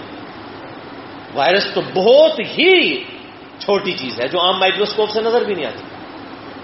یہ سب کے سب مخلوقات، پھر ان کا رزق کا پورا ہونا اور پھر اس پوری کائنات کا بیلنس ہو کر چلنا، اللہ تعالیٰ نے یہ پھیلا دیے۔ اور یہ تو اسپیشیز کی تعداد ہے بھائیوں بیس لاکھ۔ ان میں سے ایک ایک اسپیشیز آگے بلینز کی تعداد میں سات ارب کے قریب تو انسان ہے۔ باقی آپ اشراط الارض چھوڑ دیں۔ زمین پہ انسیکٹس کے کیڑوں کی تعداد اتنی ہے کہ سائنٹسٹ کہتے ہیں کہ اگر زمین پر بسنے والے ہر انسان کو بیس کروڑ کیڑے دے دیے جائیں یعنی آپ بھی جتنے بیٹھے ہیں، بیس بیس کروڑ آپ کو کیڑے دے دیے جائیں۔ اور سات ارب انسانوں کو بیس بیس کروڑ۔ ذرا ضرب دے کیلکولیٹر فیل ہو جائے گا۔ تو اس سے زیادہ تعداد ہے حشرات الارض کی، اس روئے ارض کے اوپر۔ اور پھر جنہیں پیدا کر کے چھوڑ نہیں دیے پوری ان کی کمیونٹی ہے کھا پی رہے ہیں، چل رہے ہیں، اپنا رسک خود تلاش کرتے ہیں۔ یہ تو ایک الگ سے ٹاپک ہے، گھنٹوں چاہیے اس کے اوپر بھی بات کرنے کے یہ سب کی سب چیزیں اللہ تعالیٰ نے کس طریقے سے کنٹرول کی ہیں۔ وہ نزل نام اور ہم نے نازل کیا آسمان سے پانی کو مبارکن جو بابرکت ہے۔ فم بتنا بھی جنات حب الحسید اور اس پانی کے ذریعے ہم نے باغات بھی اگائے اور کھیتیاں بھی اگائیں، جو کہ کاٹی جاتی ہیں۔ کیا جناب کھیتیاں اگائیں انسان حیران ہو جاتا ہے۔ میں اکثر پانی کے بارے میں غور کرتا ہوں کہ پانی ایک حقیر سی چیز ہے، مٹی اس کے اوپر پڑتا ہے اور اس میں سے کیسی زندگی نکلتی ایک بیج جو ہم زمین کے اندر بوتے ہیں، حقیر سا بیج۔ وہ اپنے سائز سے چھ ارب گنا بڑا درخت بن جاتا ہے۔ ایک بیج میں اتنا ڈیٹا سٹور ہے کہ دنیا کی بڑی سے بڑی ہارڈ ڈسک اتنا ڈیٹا سٹور نہیں کر سکتی۔ ایک بیج میں ٹائنیز ڈیٹیل تک اس سے بننے والے درخت کا ایک ایک چیز موجود ہے۔ یعنی اگر آپ ایک درخت کو دیکھیں، اس کو دیکھ کے جو کچھ آپ سوچ سکتے ہیں نا، اس کے پتوں کا سائز پتوں کی شکل، پتوں کی بناوٹ، پتوں کا رنگ، پھول کس طرح کے لگیں گے، کب لگیں گے، ان کا ٹائم کیا ہوگا، اس پہ پھل کب لگے گا، پھل کے پکنے کی ٹائمنگ کیا ہوگی، اس کے تنوں کا سائز کیا ہوگا، جو جو کچھ آپ ایک درخت کو دیکھ کے سوچ سکتے ہیں ٹائنیز ڈیٹیل تک یہ سب کا سب ڈیٹا ایک بیج کے اندر موجود ہے۔ ہم زمین و آسمان کی ساری مخلوقات کو دعوت دیتے ہیں کہ ایک بیج کو ہی بنا کے بتا دیں ایک بیج اور روزانہ اربوں بیجوں میں سے اربوں درخت۔ یہ آپ تربوز آج کل کاٹ رہے ہیں نا گرمیوں میں۔ ابھی میں وہ بیٹھا ہوا تھا، تربوز کاٹ رہا تھا۔ میں تو جب بھی تربوز کاٹتا ہوں تو کام اٹھتا ہوں۔ یہ تربوز بنا کیسے ہے؟ سمجھ سے باہر ہے۔ اگر کسی انسان نے اپنی زندگی میں آبزرویشن نہ دیکھی ہو تربوز کو اور اسے بتایا جائے کہ یہ ایک بیج ہے، اس کو میں اس مٹی میں بہوں گا تو یہ اتنا خوبصورت تربوز نکلے گا۔ مجھے بتائیں کوئی شخص مانے گا آپ کی بات۔ بھائیوں کائنات میں ہر چیز موجزہ ہے، لیکن اصل میں ہم تمام موجزوں کے عادی ہو چکے ہیں۔ یہ تمام میریکلس ان کے ہم عادی ہو چکے ہیں کہ ہم بچپن سے آبزرو کر رہے ہیں۔ ہم کہتے ہیں ایسا ہی ہوتا ہے، ایسا ہی کیسے ہو رہا ہے بھائیوں ایک انڈا جو دیکھنے میں ایک حقیر سی چیز نظر آتی ہے، پانچ سے دس روپے کی۔ اس میں سے چوزا نکلتا ہے۔ اگر کسی شخص کو یہ پتا نہ ہو، اس نے پوری زندگی صرف انڈے کو توڑ کر آملیٹ ہی بنایا ہو یا انڈے کو ابال کے کھایا ہو، اس کو اگر کوئی بات بتا دے کہ اس انڈے میں سے زندہ یہ چوزا، یہ جو مرغی نظر آ رہی ہے نا، یہ اس میں سے بن کے نکلی ہے، وہ کبھی آگے بات مانے گا؟ کبھی بھی نہیں۔ روکے گا امپاسبل یہ کیسے ہو سکتا ہے؟ اور آسان طریقے سے سمجھاتا ہوں۔ اگر کسی کو وہم ہے نا کہ یہ سب کی سب چیزیں خود بخود انڈے میں سے چوزے نکل رہے ہیں، تو ہم انڈا بنانے کے لیے آپ کو نہیں کہتے، انڈا تو بڑھا ہی نہ سکتا کوئی یہ تو چھڈ ہی دو۔ انڈا تو بنانا ہی بڑا مشکل کام ہے امپاسبل بایولوجی کے ابھی تک دو لاز ہی فائنل ہوئے ہیں۔ ایک یہ کہ تمام جو زندہ چیزیں ہیں وہ زندہ ہی میں سے پروڈیوس ہو سکتی ہیں۔ مردہ چیز میں سے زندہ چیز نہیں نکل سکتی۔ مردہ سے میں مراد لائف کے اعتبار سے مردہ کی بات نہیں کر رہا ہوں۔ یعنی نان لیونگ تھنگس یعنی اگر کوئی کہ لوہے میں سے کوئی چوزا بن جائے، یہ نہیں بنے گا۔ یہ نان لیونگ تھنگ ہے۔ چوزا جو ہے، وہ انڈے میں سے بنے گا اور انڈا مرغی نہیں دینا ہے۔ انڈا کو نہیں بنا سکتا۔ تو اگر کوئی سمجھتا ہے یہ انڈا اور چوزا خود بخود چل رہے ہیں، تو ہم آپ کو ایک انڈا توڑ کے دیتے ہیں پلیٹ میں رکھ کے۔ زمین و آسمان کے تمام انٹلیکچوئلس کو، تمام سائنٹسٹ کو دعوت دیتے ہیں کہ یہ پلیٹ ہے۔ اس میں وہی انڈا توڑ کے ہم نے ڈالا ہے، جس انڈے میں سے چوزا نکلتا ہے۔ یہ توڑ کے ہم نے یہ لیس دار مادہ مٹیریل تو وہی ہے، اس میں سے چوزا بنا کے کوئی بتائے۔ اگر وہ کہتا نہیں کہ چوزا خود بخود بن رہا ہے، تو جو چیز خود بخود بن رہی ہے، وہ تو پھر بنانے سے بھی بن سکتی ہے۔ جو چیز بغیر بنائے بن رہی ہے، تو بنانا تو بہت آسان ہوتا ہے اسے۔ مشکل کام نہیں ہونا چاہیے۔ تو ہم انڈا بنانے کی تو بات ہی نہیں کر رہے ہم کہہ رہے ہیں یہ انڈا توڑ کے آپ کو پلیٹ میں رکھ کے دیتے ہیں، اس انڈے کے لیس دار مادے میں سے ایک چوزا۔ چوزا تو دور کی بات، چوزے کی کوئی چونچ بنا کے بتا دے۔ اور روزانہ کھربوں انڈوں میں سے، مرغیوں کے چوزے، کبوں کے چوزے، چیلوں کے چوزے۔ اور کتنے جانور ایون میں اکثر مثال دیتا ہوں ڈریگن فلائی کی، جسے ہم اپنی پنجابی زبان میں ہیلی کاپٹر کہتے ہیں، جس کو کاپی کر کے یہ شنوک ہیلی کاپٹرس بھی بنائے امریکہ نے، وہ جس کے چار پر ہوتے ہیں، تیزی سے ہلاتا ہے۔ جوڑوں کے اوپر اکثر ہوتا ہے، اس کے ایک ڈھیلے میں پچیس ہزار آنکھیں ہوتی ہیں۔ اتنے سے کیڑے۔ ایک ڈھیلے میں پچیس ہزار آنکھیں۔ اور یہ ایک بال پوائنٹ کے نقطے جیسا انڈا ہے جس میں سے ڈریگن فلائی نکل رہی ہے۔ روزانہ ہزاروں لاکھوں ڈریگن فلائیز بلکہ ملینز کی تعداد میں نکل رہی ہیں۔ اگر کوئی سمجھتا ہے یہ خود بخود ڈریگن فلائی بن رہی ہے تو ہم کہتے ہیں ٹھیک ہے جناب، آپ کو ایک ڈریگن فلائی کا انڈا توڑ کے دیتے ہیں، اس میں سے ایک ڈریگن فلائی کو بنا کے بتائے۔ ڈریگن فلائی کا ماڈل کوئی بنا کے بتا دے۔ امپاسبل اسی لیے یہ سائنس نے دو رولز فائنل اپنے کر دیے۔ ایک تو تمام لیونگ تھنگس پانی سے بنی ہے اور لیونگ تھنگس سے ہی لیونگ تھنگس بن سکتی ہیں۔ یہ بیالوجی نے دو لاس فائنل کیے۔ یہ اللہ تعالیٰ نے یہ سب کی سب رونقیں لگا دی ہیں اور یہ تمام کی تمام درخت ہوں چرند ہوں، پرند ہوں، اللہ تعالیٰ نے یہ سب کی سب چیزیں۔ وہ نقل بات سے اللہ تعالیٰ اور کھجوروں کے درختوں کو دیکھو، کس طرح سیدھے کھڑے ہیں اور تہ بتہ اس کے اوپر کھجوریں لگی ہیں۔ کتنی بلندی پہ جا کر اس کے اوپر گوشے لگے ہوئے ہیں کھجوروں کے۔ اور ایک ایک کھجور کے کوآڈینیٹس لوکیٹ ہے کہ اس نے کس جگہ پہ لگنا ہے۔ جب آپ اس کو توڑتے ایون یہ آپ اگر چھلی کو، اس کے ایک ایک دانا جو ہے، ایک دانے میں سے چھلی بنتی ہے۔ اب آئندہ کے بعد آپ جب اس مسجد سے اٹھ کے باہر جائیں نا تو جب بھی کوئی چیز دیکھیں نا تو پہلا خیال یہ لانا ہے کہ بنائی ہے کسی نے، آپ نہیں بنی تو یقین کریں آپ کو خوف آ جائے گا۔ میری تو حالت یہ ہے کہ میں ٹوائلٹ جاتا ہوں نا تو وہاں بھی مجھ پر خوف تاری ہوتا ہے۔ حیران ہو جاتا ہے انسان، رات کو بے فکری سے کھا پی کے سو جاتا ہے۔ خود بخود گردے جو ہیں خوراک کو کس طریقے سے پیشاب الگ کرتے ہیں، میدا اپنا فنکشن کرتا ہے، خون میں خوراک جاتی ہے، خون کے ذریعے نسوں میں جاتی ہے، اور نسوں کی لینتھ ہر انسان میں ایک لاکھ کلومیٹر ہے، ایک انسان کے اندر۔ زمین کے ڈھائی چکر لگ سکتے ہیں، اگر ایک بندے کی نسیں کھول کے نا، ڈھائی چکر زمین کے۔ چالیس ہزار کلومیٹر کا سرکمفرنس ہے زمین کا۔ ایک بندے کی نسیں۔ ایک لاکھ کلومیٹر نسوں میں خون ان کے ذریعے پھر خلیوں تک آکسیجن اس خون کے ذریعے۔ اور خلیوں کی تعداد کوئی ہزاروں میں نہیں ہے، لاکھوں میں بھی نہیں ہے، کروڑوں میں بھی نہیں ہے، اربوں میں بھی نہیں ہے۔ ہر انسان میں ون ہنڈریڈ ٹریلین سیلس ہیں۔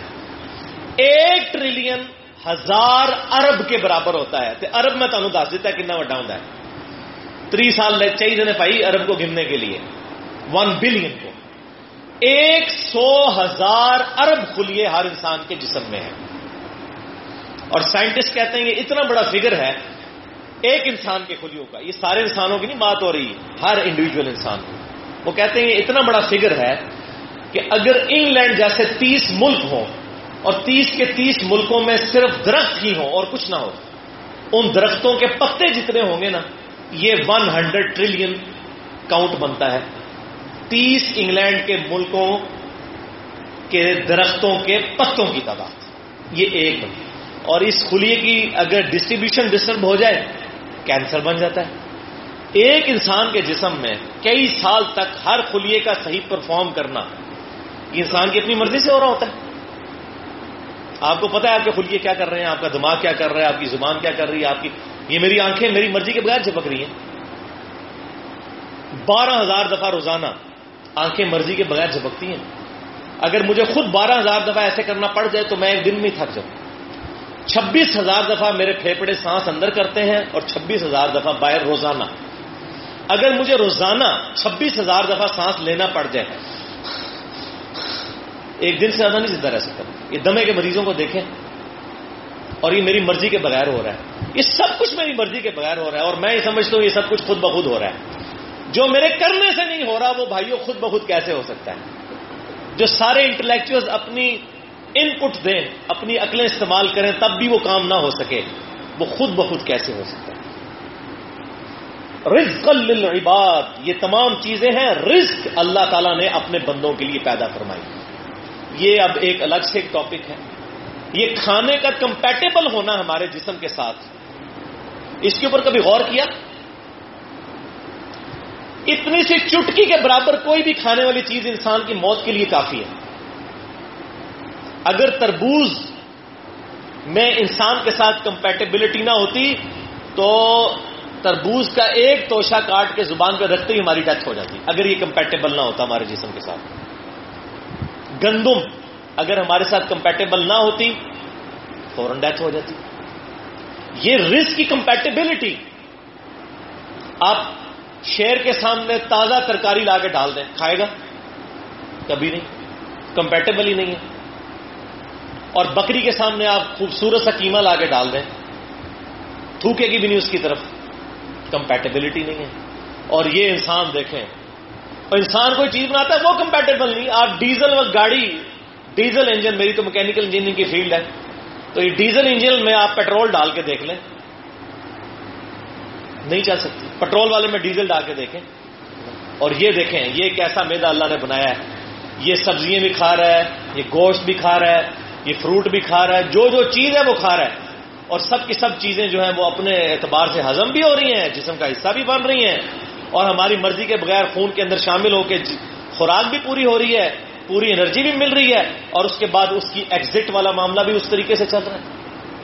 اگر کوئی کہتا ہے یہ خود بخود ہو رہا ہے تو اسے اپنی عقل کا علاج کروانا چاہیے۔ ہمارے گردے روزانہ پچیس دفعہ ڈیلائسس کرتے ہیں، ہم سے پوچھے بغیر۔ ایک ڈیلائسس کی قیمت جو ہے نا، کم از کم پانچ ہزار روپیہ۔ تو آپ ذرا پچیس ہزار کو پانچ سے ذرا پچیس کو پانچ ہزار سے ذرا ضرب دیں۔ سوا لاکھ روپے کا کام روزانہ ہمارے گردے کر رہے ہیں، ہم سے پوچھے بغیر، بڑی عزت کے ساتھ۔ وہ جو مشین پہ چڑھنا پڑتا ہے نا چار گھنٹے کے لیے، اور جو تکلیف کاٹنی پڑتی ہے وہ کوئی سوچ بھی نہیں سکتا۔ اور وہ ایک دفعہ ڈیلیسس ہوتا ہے۔ یہ پچیس دفعہ ڈیلیسس عزت کے ساتھ ہو رہے ہیں۔ اور بھائی، ہم میں سے ہر شخص جو ہے وہ ملینئر کیا؟ بلینز آف ڈالر کا مالک ہے۔ ایک ایک جو نعمت ہے اللہ تعالیٰ کی، یہ کوئی میجر نہیں کر سکتا۔ جس کے پاس نہیں رہتی، اس سے پوچھیں۔ گردے فیل ہو جائیں، زمین و اسمان کی ساری مخلوقات مل کے کسی کے گردے جاری نہیں کر سکتے۔ اگر زندگی جو ہے دل کے دھڑکنے کا نام ہے، تو میڈیکلی تو وینٹیلیٹر کے اوپر چڑھا کے دل تو دھڑکتا رہتا ہے، انسان پھر بھی مر جاتا ہے، کہتے ہیں میڈیکلی ڈیتھ ہو گئی ہے وہ کون سی چیز ہے جو انسان میں سے نکل جاتی ہے؟ اگر دل کے دھڑکنے سے انسان ہمیشہ کے لیے زندہ رہے، تو مشین پہ چڑھا دیا جائے۔ ڈیتھ ہو جاتی ہے۔ تو یہ کمپیٹیبلٹی ہمارے ساتھ چیزوں کی۔ یہ سانس جو ہم رہے ہیں، سب سے بڑا رسک تو مفت رکھا ہوا ہے اللہ نے۔ سب سے بڑا رسک جس سے ہم ڈیڑھ سے دو منٹ کے لیے غافل ہو جائیں تو ہماری ڈیتھ ہو جائے یہ آکسیجن ہے، یہ فری ہے۔ یہ ہوا میں آکسیجن نائٹروجن کی تعداد ڈسٹرب ہو جائے نا، سب کے سب لوگ مر جائیں، سارے جاندار۔ اس کو سائنٹسٹ کہتے ہیں فائن ٹیوننگ۔ اور بلینس کی تعداد میں فائن ٹیوننگس ہیں اس روئرس کے اوپر۔ ان میں سے ایک بھی ڈسٹرب ہو جائے نا، مثلا سورج کا زمین سے فاصلہ یہ ایک فائن ٹیوننگ ہے۔ پانی کی گریوٹی پانی کی اسپیسیفک گریوٹی پانی کی وسکوسٹی پانی کی کمپوزیشن اس میں آکسیجن اور ہائیڈروجن کی مقدار، یہ ہر ایک چیز، جتنی چیزیں آپ گنیں گے، یہ فائن ٹیوننگ ہے۔ ایک ایک کر کے یہ ملینس کی تعداد میں فائن ٹیوننگ ہے ایک بھی ڈسٹرب ہو جائے، اس زمین پہ زندگی رہ نہیں سکتی۔ تو پھر بے وقوف ہی ہے، جس کو یہ وہم ہو گیا کہ سب کا سب خود بخود ہو رہا ہے۔ بھائیو، جو کام کرنے سے نہ ہو سکے، وہ خود بخود کبھی نہیں ہو سکتا۔ وہ احینا بھی بلدتم میتا اور اس پانی کے ذریعے ہم مردہ زمین کو زندہ کرتے ہیں کزا نکل خروج بالکل اس طریقے سے تمہیں بھی زمین سے نکال لیا جائے گا۔ یہ اللہ نے مثال دی ہے کہ جو اللہ تعالیٰ اس بیج کے ذریعے اس مردہ زمین میں سے کھیتیاں نکالتا ہے، وہ تمہیں اسی زمین میں سے اس کھیتی کی طرح اگا لے۔ اور یہ دیکھیں، زمین اتنی اوبیڈینٹ ہے، میں اتنا حیران ہوتا ہوں۔ میرا نیٹو سٹی جو ہے وہ جہلم ہے۔ تو جہلم شہر سے تھوڑی دیر پہلے قلعہ روتاس آتا ہے، جیلم ڈسٹرکٹ کے اندر ہی۔ تو وہ پرانے زمانے کا تقریباً آپ سمجھ لیں، ڈھائی تین سو سال پہلے کا بنا ہوا ہے۔ تو اس وقت مٹی کی چنائی ہوا کرتی تھی، اینٹوں کی۔ تو آپ اگر اس میں غور سے دیکھیں نا، تو جو مٹی کی چنائی ہے نا، اس میں سے بھی نا کتنی بوٹیاں نکلی ہوئی ہوتی ہیں، اتنی اتنی بلندی کے اوپر۔ یہاں پہ بھی پرانی اگر آپ کوئی دیکھیں نا بلڈنگس یا سڑک کے کنارے بارش کی وجہ سے جو ہلکی ہلکی فٹ پاتھ کے ساتھ مٹی لگ جاتی ہے، اس میں سے بھی کومپلیں پھوٹ رہی ہوتی ہیں اگر آپ آبزرو کریں۔ آئندہ کے بعد یہ نظر آئے نا تو فوراً سبحان اللہ پڑھنا ہے کہ یہ کتنی اوبیڈینٹ زمین ہے۔ کس طرح اس کے اوپر امر جاری ہے کہ کہیں سے بیج لڑکتا ہوا اس کے اندر چلا گیا اور کسی جو قلعے کی دیوار پر بیٹھ کر کسی چڑیا نے بیٹ کر دی اور اس کی بیٹ کے ذریعے کوئی بیج جو ہے وہ اس مٹی کے اوپر گر گیا جو دو اینٹوں کے درمیان ہے، اس میں سے بھی پودا نکل آتا ہے۔ یہ اتنی اوبیڈینٹ ہے یہ زمین۔ کیسا اللہ تعالیٰ کا امر اس کے اوپر جاری ہے؟ یہ سب کی سب چیزیں اللہ تعالیٰ نے تو اللہ تعالیٰ ہمارے میرے لیے کوئی مشکل کام ہے؟ اسی طریقے سے تمہیں نکال دیا جائے گا۔ قیامت والے دن بھی۔ کذبت قبلہم قوم نوح۔ اس سے پہلے قوم نوح نے بھی اصحاب الراس اور اصحاب رس نے بھی وہ سمود اور قوم سمود نے بھی وہ اور آد نے بھی فرعون اور فرعون نے بھی وہ اخوان الوت اور لوت علیہ السلام کے ساتھیوں نے بھی وہ اصحاب العکا اور عیکا کے لوگوں نے بھی وہ قوم طبا اور قوم طبا نے بھی کل دن کا زبر رسول تمام نے اپنے اپنے رسولوں کو جتلایا حق کا وعید، تو ان پر ہماری وعید ثابت ہو گئی۔ افعینہ بالخلق الاول، کیا ہم پہلی دفعہ پیدا کر کے تھک گئے ہیں؟ بل ہم فی لبس من خلق جدید، بلکہ یہ لوگ تو خود دھوکے میں پڑ گئے ہیں آخرت کے معاملے میں۔ اللہ تعالیٰ کے لیے کوئی چیز مشکل نہیں ہے۔ خیر، یہ بھی صورت تو کافی لمبی ہے۔ اس کی آخری آیت، اس کے اوپر میں دو چار منٹ بولوں گا، پھر گفتگو اپنی کنکلوڈ کرتے ہیں۔ اس سورت کا اختتام ہوتا ہے فذکر بالقرآن من یخاف وعید اے نبی صلی اللہ علیہ وسلم، اس قرآن کے ذریعے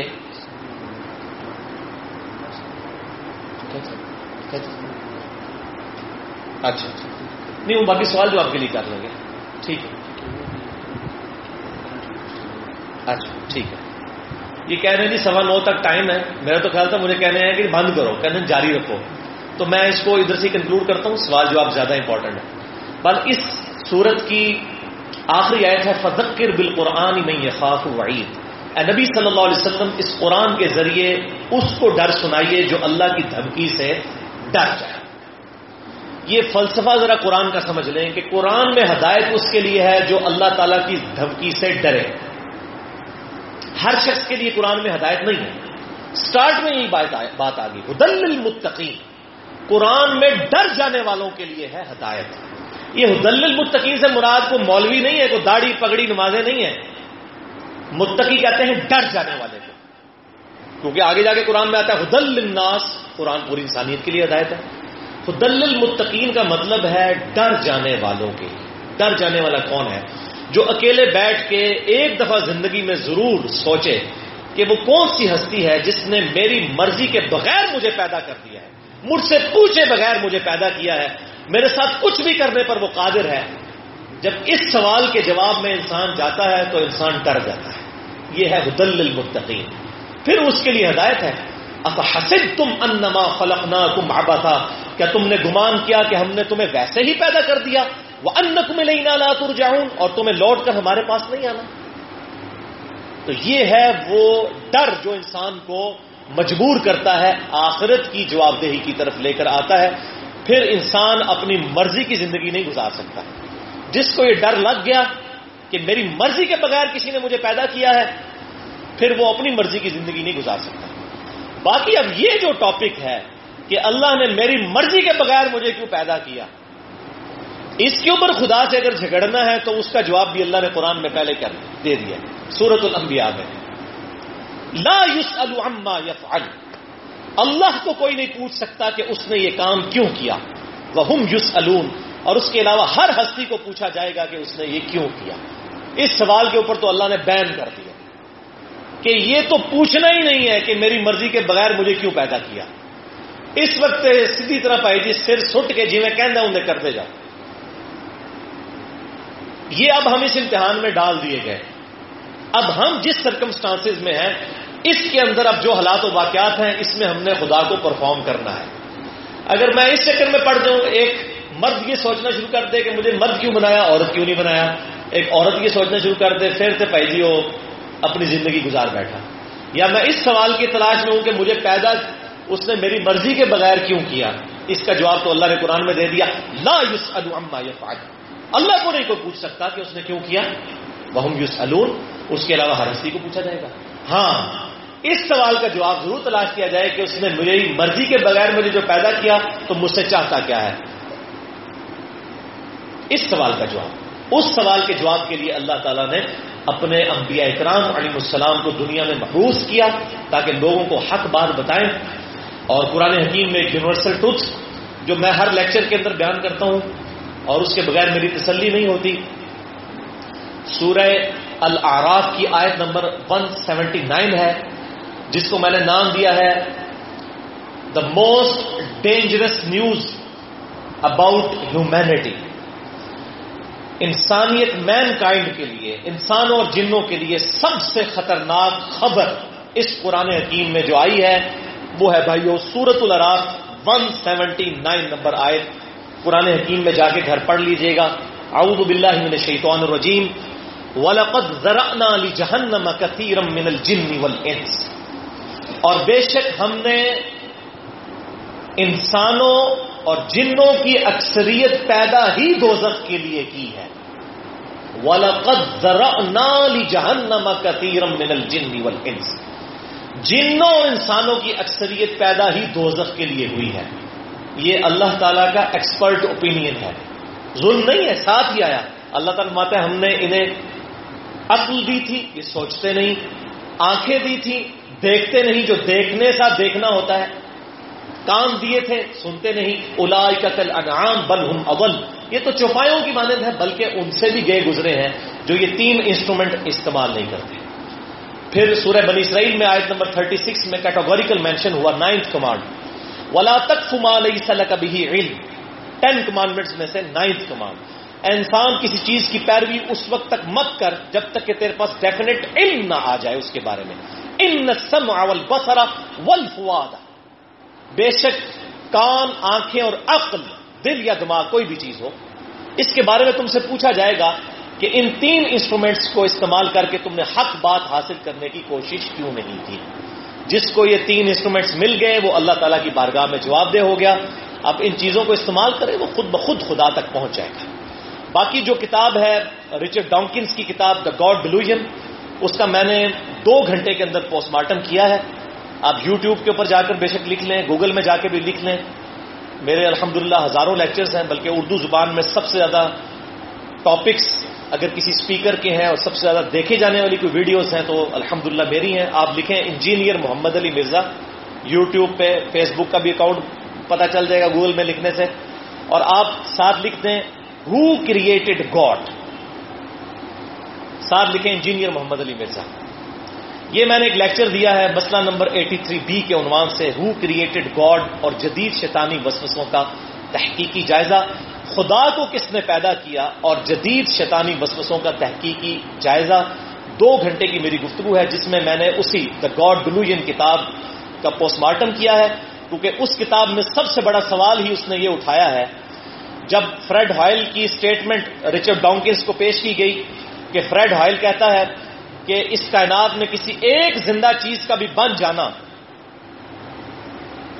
اس سے بڑی چیز ہے کہ اگر کوئی شخص یہ کہے کہ کوئی ہوائی جھکڑ چلے جسے ٹورنیڈو کہتے ہیں، امریکہ میں بڑے بڑے ہوائی بگولے چلتے ہیں، اگر کوئی ہوائی بگولا جو ہے وہ چلے اور وہ کوڑے کرکٹ کے ڈھیر سے کچھ لوہا اٹھائے، کچھ کپڑا اٹھائے اور پھر جوڑ کے ایک بوئنگ سیون فور سیون تیار کر دے۔ ایسا ہو سکتا ہے؟ بوئنگ سیون فور سیون تو دور کی بات، یہ بال پوائنٹ نہیں بن سکتا۔ اگر کوئی یہ اسٹیٹمنٹ دے کہ بوئنگ سیون فور سیون اس طرح بنتا ہے کہ امریکہ میں ہوا چلتی ہے اور وہ مختلف جگہ سے مٹی سے چیزیں اٹھا کے جوڑ کے بوئنگ سیون فور سیون جو ایک سال میں بنتا ہے، بن جاتے ہیں۔ تو اس، یہ اسٹیٹمنٹ جو ہے، اس سے بڑی رانگ اسٹیٹمنٹ ہوگی اگر کوئی شخص کہے کہ زمین پہ کوئی زندہ چیز خود بخود بن گئی ہے۔ کیونکہ زندگی اتنی کمپلیکس ہے۔ خصوصاً structure of D N A کے بعد تو انسان پاگل ہو گیا ہے کہ ایک چائے کے چمچ کے اندر اتنے جینز آ جاتے ہیں کہ انسانی تاریخ میں جتنی کتابیں لکھی گئیں اور جتنی لکھی جائیں گی ہزاروں سال تک، اس سے زیادہ ڈیٹا ایک چائے کے چمچ میں جتنے جینز آتے ہیں، ان کے اندر سٹور ہو سکتا ہے، جو ہماری پوری کی پوری اسٹرکچر جو ہے ڈی این اے کی، اس کے اوپر۔ آج سے دو ڈھائی سو سال پہلے کے انسان کو کیا پتا تھا؟ وہ تو یہی کہتا تھا، مٹی میں سے خود بخود مینڈک نکل آتا ہے۔ اب تو پتا چلا ہے کہ بھائی خلیے کی اسٹرکچر اتنی کمپلیکس ہے۔ یہ ون ہنڈریڈ ٹریلین سیلز جو میں نے بتائے، ان میں سے ایک خلیا بنانا پڑ جائے۔ تو نیو یارک سٹی جتنی جگہ چاہیے، ایک خلیا بنانے کے لیے۔ جتنے اس کے اندر سسٹم موجود ہیں۔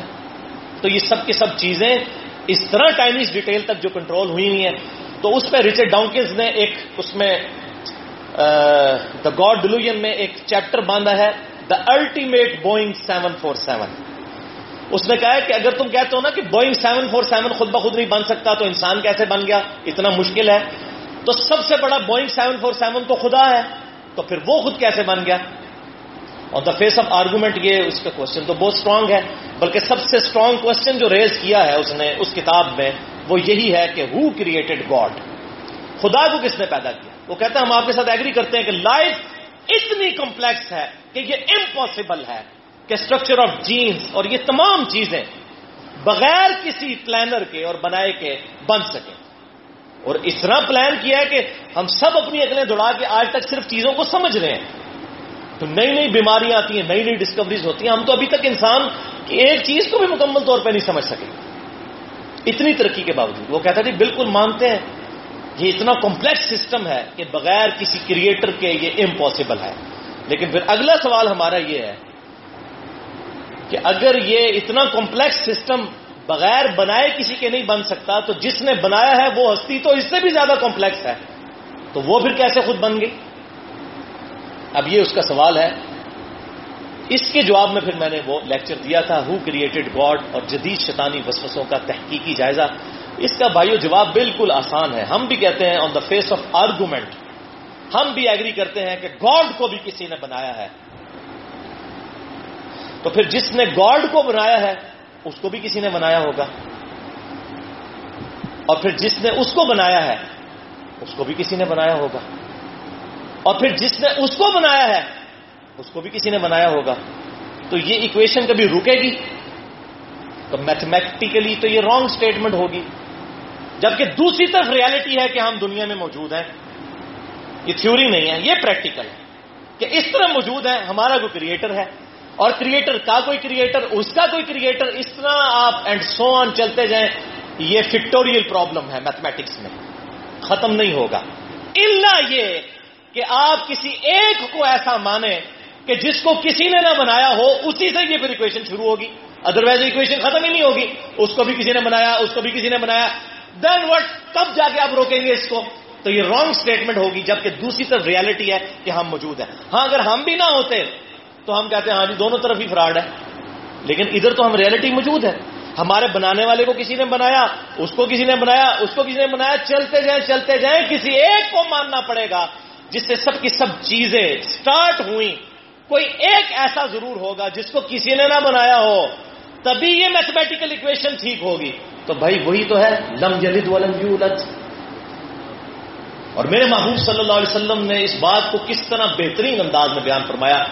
بخاری اور مسلم کی متفق علیہ حدیث ہے۔ آپ صلی اللہ علیہ وسلم فرماتے ہیں کہ تم میں سے کسی کے پاس شیطان آتا ہے اور وہ کہتا ہے، یہ درخت کس نے بنایا؟ تم کہتے ہو اللہ نے۔ وہ پوچھتا ہے، یہ پہاڑ کس نے بنایا؟ تم کہتے ہو اللہ نے۔ وہ جانداروں کے بارے میں پوچھتا ہے، کس نے بنایا؟ تم کہتے ہو اللہ نے۔ پھر وہ تم سے پوچھتا ہے کہ اللہ نے کس کو بنایا؟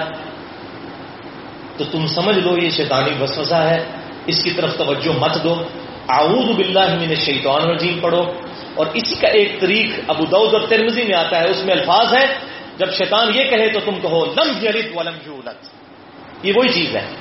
اسی میتھمیٹیکل اسٹیٹمنٹ کا آغاز ہے کہ وہ ایک ایسا ہے جس کو کسی نے بنایا نہیں ہے۔ میتھمیٹیکل اسٹیٹمنٹ بن ہی نہیں سکتی اس کے بغیر۔ تو ہو کریٹڈ گاڈ خدا اس کائنات کی واحد ایکسپلینیشن ہے۔ اور بھائیوں اف گاڈ ایگزٹ اگر خدا ایگزٹ کرتا ہے تو باقی سب سوال بے معنی ہو جائیں گے۔ یہ اکثر لوگ وہ مجھے بھی پوری دنیا سے لوگ اپروچ کر رہے ہوتے ہیں، امریکہ سے، یورپ سے، رشیا سے۔ جی یہ حضرت عائشہ کے ساتھ حضور نے جو شادی کی، آپ نے جو نو بیویاں کی، فلاں فلاں۔ او بھائی، یہ سوال نہیں ہے اسلام کے اوپر اعتراض کرنے والے۔ اصل جو اعتراض ہے وہ صرف یہ ہے کہ خدا کی ذات کے اوپر بات کی جائے۔ اگر خدا ایگزٹ کرتا ہے، باقی سارے سوال بے معنی ہو جائیں گے۔ آپ کو باقی سوالات کے جواب دینے کی ضرورت ہی نہیں ہے، کیونکہ ہر سوال کا جواب آپ دے بھی نہیں سکتے۔ مثلا اگر مجھ سے کوئی یہ پوچھے کہ آپ کو اللہ نے مرد کیوں بنایا، عورت کیوں نہیں بنایا، تو میں کی جواب دیا گا کوئی جواب نہیں ونس گاڈ ایگزٹ تو باقی سارے سوال بے معنی ہو جائیں گے۔ اگر خدا کی ذات تک آپ پہنچ گئے باقی پھر آپ یہ کہیں گے یہ اس کی مرضی ہے۔ پھر آپ یہ نہیں کہ پانچ نمازیں کیوں ہیں تو فجر کے وقت نماز کیوں ہوتی ہے؟ یہ نماز جو ہے وہ دفتر کے ٹائم میں کیوں نہیں رکھی گئی؟ اتنی صبح کون اٹھے؟ یہ بے معنی سوال ہے۔ جب خدا ہے تو اللہ نے پھر قرآن میں واضح فرما دیا، لا عما يفعل اللہ کو کوئی پوچھ ہی نہیں سکتا کہ اس نے کیوں کیا۔ وہ یوس اور اس کے علاوہ ہر ہستی سے پوچھا جائے گا اس نے یہ کیوں کیا۔ اگر خدا ایگزٹ کرتا ہے تو بھائیوں باقی سارے سوال بے مانی اور دوسری بات یہ کہ اگر خدا ایگزٹ کرتا ہے تو پھر انسان اپنی مرضی کی زندگی نہیں گزار سکتا۔ پھر خدا نے جن چیزوں سے روکا ہے وہ رکنا پڑے گا، ورنہ ایسی تیسی پھیر کے رکھ دے گا۔ اے میری گل ہوں پنجابی چیز بھی سمجھو۔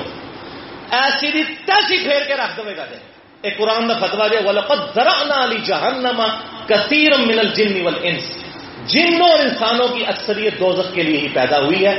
یہ بس اب ہم نے دیکھنا ہے کہ ہم بچ جائیں۔ اب یہاں ڈیڑھ دو سو بندے بیٹھے ہیں، میں کہتا ہوں، نہیں، میں ایک گولی چلاؤں گا یہاں سے جنوں ہی لگ جائے۔ کوئی نہیں، یہ سوچے گا یار، دو سو بندہ بیٹھا ہوا ہے، منو کہڑی لگنی ہے۔ تھوڑے میں باقی کسی اور لگے گی۔ ہر بندہ اٹھ کے بھاگے گا۔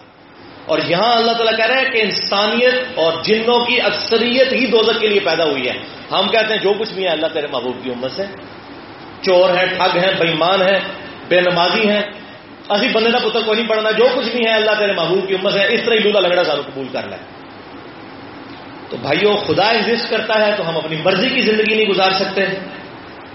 میری خواہشات اور میری زندگی کے درمیان سب سے بڑی رکاوٹ خدا ہے۔ اور جب خدا ایگزٹ کرتا ہے تو اب مجھے خدا کے دامن میں پناہ لینی ہے اور ہمیشہ کی کامیابیاں اس سے حاصل کرنی ہے۔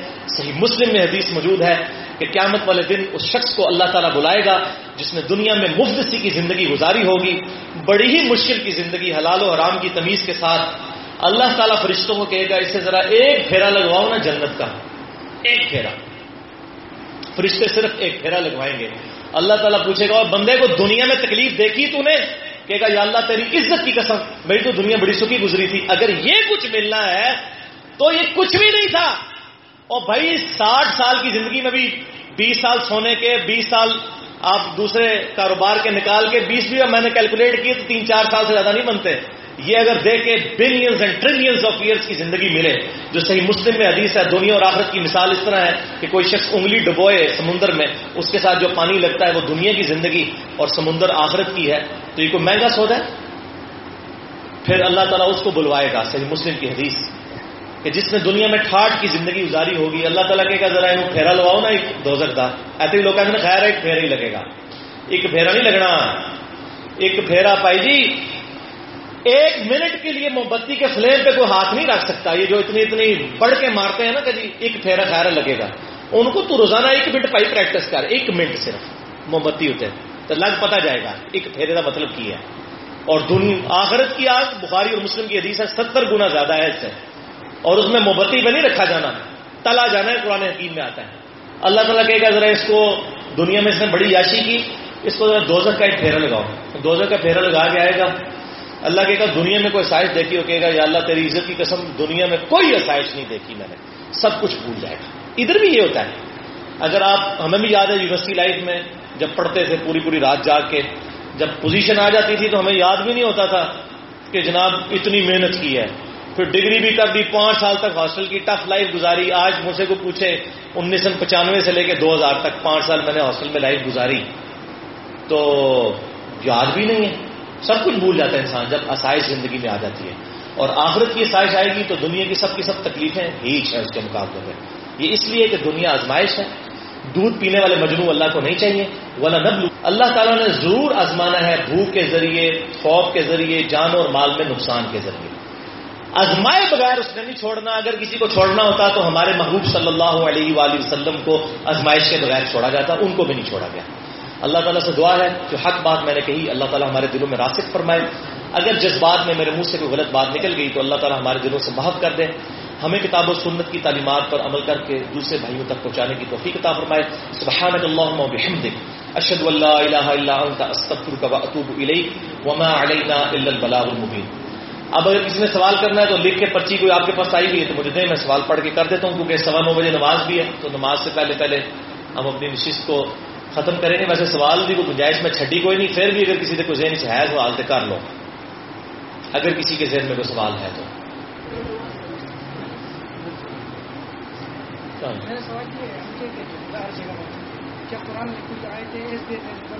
ہاں جی۔ دیکھیے جی۔ یہ کوشچن بڑا کریٹیکل ہے۔ خدا ہر جگہ موجود ہے کہ نہیں؟ اب یہ میرے بھائیوں اس وقت سلفیوں اور حنفیوں کے درمیان تختہ مشق بنا ہوا ہے یہ سوال اہل حدیث اور حنفیوں کے درمیان میرے نزدیک دونوں ہی ایکسٹریمسٹ ہیں اس مسئلے میں۔ قرآن حکیم میں دونوں طرح کی آیات موجود ہیں۔ اگر قرآن حکیم میں یہ آیت ہے کہ الرحمن و الرش استوا رحمان اپنے عرش پر مستوی ہے جیسا کہ اس کی شان کے لائق ہے، تو ساتھ ہی ساتھ قرآن حکیم میں یہ آیات بھی ہیں کہ تم تین نہیں ہوتے، چوتھا تمہارا خدا تمہارے ساتھ ہوتا ہے۔ تم پانچ نہیں ہوتے، کہ چھٹا تمہارا خدا تمہارے ساتھ ہوتا ہے۔ وہ محکم ائی نماکم تم وہ تمہارے ساتھ ہوتا ہے، تم جہاں کہیں بھی ہو۔ جیسا کہ اس کی شان کے لائق ہے۔ نحن اقرب الیہ من حبل الورید ہم تمہاری رگے جان سے بھی زیادہ تمہارے قریب ہیں۔ تو اللہ تعالیٰ کے بارے میں سورہ اشورا کی جو آیت نمبر گیارہ ہے لئی سکا مسلی شعی وہ سمیع البصیر اللہ کی مثل کوئی شے نہیں ہے، وہی سننے والا اور دیکھنے والا ہے۔ جب اس کی مثل کوئی شے نہیں ہے، اس کی تمثیر بیان نہیں ہو سکتی۔ ہمارا یہ عقیدہ ہے کہ اللہ تعالیٰ اپنے عرش پر مستوی ہے، جیسا کہ اس کی شان کے لائق ہے، اور اپنے عرش پر مستوی ہوتے ہوئے وہ ہماری رگے جان سے بھی زیادہ قریب ہے۔ ہمارے ساتھ ہے ہر وقت، جیسا کہ اس کی شان کے لائق ہے۔ اس کی ہم تعویل نہیں کرتے، جس طریقے سے آج کل کچھ ماڈرن سلفی اسکالرس اس میں ایگزیجریشن کرتے ہیں۔ اور پھر دوسری طرف جو وادت الوجود کا عقیدہ ہے کہ اللہ تعالیٰ نعوذ باللہ ہر ذرے کے اندر حلول کیے ہوئے ہے وہ تو کفری یا پینتھیزم کا عقیدہ ہے۔ اللہ تعالیٰ جو ہے وہ اپنی مخلوقات سے الگ ہے۔ اس اعتبار سے قدیم اور حادث کا معاملہ ہے۔ لیکن وہ اپنے مخلوقات کے ساتھ اٹیچ ہے، جیسا کہ اس کی شان کے لائق ہے۔ وہ انسان کے ساتھ حلول نہیں کرتا۔ یہ ذہن میں رکھیے۔ ساتھ اٹیچ ہے تو وحدت الوجود کا عقیدہ بھی باطل ہے۔ اور اسی طریقے سے، جو استوا العرش کے معاملے میں یہ ایگزیجریشن کرنا کہ اللہ تعالیٰ نعوذ باللہ ایک جگہ مقید ہے اور وہ اسی کا پابند ہو گیا ہے۔ رحمان اپنے عرش پہ ہے، جیسا کہ اس کی شان کے لائق ہے۔ بخاری اور مسلم حدیث ہے۔ ہر تہائی رات وہ آسمان دنیا پہ نزول فرماتا ہے۔ بخاری اور مسلم حدیث ہے، جب تم نماز کے لیے کھڑے ہوتے ہو، تو تمہارے اور قبلے کے درمیان تمہارا خدا ہوتا ہے، جیسا کہ اس کی شان کے لائق ہے۔ پھر سورہ البکرا میں آیا وہ ادا سال کا عبادی انی فنی قریب اے نبی، جب میرے بندے آپ سے میرے بارے میں پوچھیں تو فرمائیے، میں تمہارے بالکل قریب ہوں۔ اجیب الدعوت دان ہر پکارنے والے کی پکار سنتا ہوں جب وہ مجھے پکارے۔ تو رحمان کے عرش پر مستوی ہونے کا انکار کرنا بھی گمراہی ہے۔ جس طرح بعض جہمیہ نے کی، انہوں نے کہا، اللہ عرش پہ سے مراد جو ہے، یہ اللہ کا تخت حکومت ہے، اللہ عرش پہ نہیں ہے۔ تو یہ بھی تعویل باطل ہے۔ یہ اہل السنہ کا عقیدہ کبھی بھی نہیں رہا۔ یہ جامعہ کا عقیدہ ہے، اہل السنہ کا عقیدہ یہ ہے کہ اللہ اپنے عرش پر مستوی ہے، جیسا کہ اس کی شان کے لائق ہے، اور اپنے عرش پہ ہوتے ہوئے وہ ہمارے ساتھ بھی ہے، جیسا کہ اس کی شان کے لائق ہے۔ اس تکلف میں ہم نہیں پڑھتے کہ اس کی مائیت کیسی ہے، کیونکہ نہیں سکم اس لیے شہی جب اس کی مثل کوئی شے نہیں ہے۔ اس حوالے سے امام مالک کا قول جس پہ امت کا اجماع ہوا ہے، امام مالک المتوفہ 179 ہجری، ان کا قول صحیح صنعت کے ساتھ، اسماء و صفات پہ کتاب ہے امام بئی حقی کی۔ المتوفہ چار سو اٹھاون ہجری، انہوں نے نقل کیا کہ امام مالک فرماتے ہیں کہ اللہ کا عرش پر استوا معلوم ہے یعنی اس پہ ایمان لانا واجب ہے کہ اللہ اپنے عرش پر ہے۔ کیفیت مجبول ہے۔ وہ کس طرح ہے؟ یہ ان نون ہے۔ اور سوال کرنا بدعت ہے۔ اس پہ سوال کرنا کہ وہ کس طرح مستوی ہے، یہ بدعت ہے، کیونکہ ہمارے پاس ڈیٹا نہیں ہے۔ ہم تو میرے بھائی، یہ موبائل کا ڈیٹا اگر آپ مجھے کہیں تو میں آپ کو الیکٹرانک الیکٹرو میگنیٹک ویوز اور شروڈنگر ویو اکویشن یہ تمام فزکس کی چیزیں آپ کو نہیں سمجھا سکتا۔ تو خدا کی بات آپ کر رہے ہیں، انسان کی بنائی ہوئی چیزوں کا آپ احاطہ نہیں کر سکتے۔ خدا کے بارے میں بس اجمالی عقیدہ جو کتاب و سنت میں آیا۔ باقی سب فلاسفہ کی بحثیں ہیں اور اس میں پھر جہمیہ بھی آئے متضلہ بھی آئے، مجسمہ بھی آئے۔ انہوں نے خدا کے لیے جسم کا عقیدہ رکھ لیا۔ یہ سوال جو آپ پیش کر رہے ہیں نا، یہ سارے ایک ایک گھنٹے کے لیکچر ہیں۔ بعد میں اس کو بس مختصر بتا دیتا ہوں۔ یہ تصویر کائنات کی علم کی تحقیق کس حد تک ہے؟ کیوں نہیں جی؟ قرآن حکیم میں واضح آیا ہے سنوری ہی مایاتی نفل آفاقی وفی انفسم حتیٰ یہ تبین الحق۔ ان قریب ہم زمین و آسمان میں اور ان کی جانوں میں ان کو ایسی نشانیاں دکھائیں گے کہ یہ چیخ اٹھیں گے کہ قرآن اللہ کی کتاب ہے، یہ حق ہے۔ تو یہ تصویر کائنات کا علم جو ہے، یہ بالکل قرآن حکیم کا علم ہے۔ قرآن حکیم میں ایک ہزار سے زیادہ آیات جو ہے وہ انہی سائنٹیفک فیکٹس اور فزیکل فینومینا آف نیچر سے ریلیٹڈ ہیں، یہ حاصل کرنا چاہیے اور اس علم کو خدا تک پہنچنے کا ذریعہ بنانا چاہیے۔ اچھا یہ ماں کے پیٹ میں جو بچے کی جنس کا تعین ہے، بھائیو، قرآن حکیم میں کہیں نہیں لکھا کہ قرآن حکیم میں یہ کہیں پہ بات آئی ہو کہ ماں کے پیٹ میں لڑکا ہے، لڑکی، اس کے بارے میں تو کوئی نہیں ہے۔ اس میں تو صرف یہ ہے کہ کوئی نہیں جانتا کہ ماں کے پیٹ میں کیا ہے۔ کوئی نہیں جانتا۔ کیا ہے سے مراد لڑکی ہے، لڑکا ہی تو پرانے مولویوں نے ترجمے غلط کر دیے، اپنی طرف سے بریکٹس میں لکھا۔ وہاں تو الفاظ ہے، کوئی نہیں جانتا ماں کے پیٹ میں کیا ہے۔ اس کی تفسیر قرآن میں موجود ہے۔ لدی خالہ کا کم امن کم کافر امن کم مکمن وہی اللہ ہے جس نے تمہیں پیدا کیا۔ تم میں سے کوئی کافر بن جاتا ہے، کوئی مومن بن جاتا ہے۔ یعنی یہ ماں کے پیٹ میں کیا ہے؟ اس سے مراد ہے کہ بدبخت ہے یا خوش بخت یہ اس کی ڈیسٹنی کیا ہوگی؟ یہ کوئی نہیں جانتا۔ تو اگر یہ کوئی الٹراسونک ٹیسٹ بتا سکتا ہے کہ اس ماں کے پیٹ سے محمد علی جنا پیدا ہوگا اور اس سے آئنسٹائن پیدا ہوگا تو ہمیں بھی بتا دیں۔ تو یہ تو قرآن حکیم میں کہیں نہیں آیا کہ لڑکا یا لڑکی کا تو ذکر ہی نہیں، کوئی نہیں جانتا ماں کے پیٹ میں کیا، قرآن نے خود تفصیل اس کی کر دی۔ ہے تو یہ بالکل جعلی بات ہے جو یہ مطلب مشہور کر دی ہے۔ تو باقی جہاں تک تقدیر کا معاملہ ہے تو میں نے بتایا، بھائیو، یہ تقدیر کے اوپر بھی جو سوال کر رہے ہیں، تقدیر پہ میں نے ساڑھے چھ گھنٹے کا لیکچر دیا ہے۔ ساڑھے چھ گھنٹے کا۔ قرآن حکیم سے دو سو آیات پہ بس اس میں یہ سمجھ لیں کہ یہ اللہ تعالیٰ نے اپنے ذمہ لیا ہے کہ انسان کو زندگی میں حق ضرور دکھانا ہے۔ یہ اب آپ کی مرضی ہے، جب آپ کو حق پتا چلے، ابھی تک جو لوگ آئے ہیں، ان کو حق پتا چل گیا۔ ہو سکتا ہے زندگی میں آپ کے لیے ایک بہت بڑی ایک سرمنی تھی۔ بس اسی ذریعے سے آپ تک بات پہنچانی تھی، پہنچ کے۔ آپ نے اب خود اپنے لیے فیصلہ کرنا یہ اللہ تعالیٰ نے اپنے ذمے لیا ہے۔ سورہ التوبہ کی آیت نمبر 115 ہے۔ کہ ہم کبھی اس وقت تک کسی قوم کو ہلاک نہیں کرتے جب تک کہ جو کچھ وعدہ کیا ہے اسے دکھا نہ دیں۔ تو اللہ تعالیٰ انسانوں کو یہ حق دکھاتا ہے، اپنی زندگی میں ایسے لمحات آتے ہیں کہ انسان اللہ تعالیٰ تک پہنچ جاتا ہے۔ تو جو غیر مسلم فیملیوں میں پیدا ہوئے، میں تو کہتا ہوں جو مسلمانوں کے گھر پیدا ہوئے، ان کا کیا قصور ہے؟ تو اسی غیر مسلم روندے ہو۔ غیر مسلم میں تو ہو سکتا ہے پھر بھی کوئی ایکسکیوز مل جائے۔ کہ کسی تک وہ اہل فطرت جو ہیں جن تک دعوت نہیں پہنچی ہے، ان کے بارے میں تو اس طرح کی چیز نہیں ہے۔ لیکن جو مسلمان ہے جو دریا کے قریب رہ کر پیاسا مر جائے، اس کے اوپر آپ افسوس کریں گے یا جو ریگستان میں پیاسا مر جائے، اس پہ افسوس کریں گے؟ جن مسلمانوں کے گھروں میں قرآن تھا اور انہوں نے قرآن کو چھوڑ دیا مسلمانوں نے روو جناب تھی غیر مسلمان کی فکر کر رہے ہو مسلمانوں تک وہ کیا حالت ہے مسلمانوں کی؟ مسلمانوں کی کیا حالت ہو چکی ہے؟ تو چاہے وہ غیر مسلم کے گھر پیدا ہوا چاہے مسلمان کے گھر۔ محنت دونوں کو کرنی ہے اللہ کی جنت پہنچنے کے لیے، یہ کوئی سرٹیفکیٹ نہیں ہے کہ جو کوئی مسلمان کے گھر پیدا ہوا ہے تو اس کی موت بھی ایمان پہ ہی ہوگی۔ ضروری نہیں ہے۔ مرتے وقت ایمان بھی سلب ہو سکتا ہے بد کرداری اور بد امالی کی وجہ سے۔ ڈر جائیں اللہ سے۔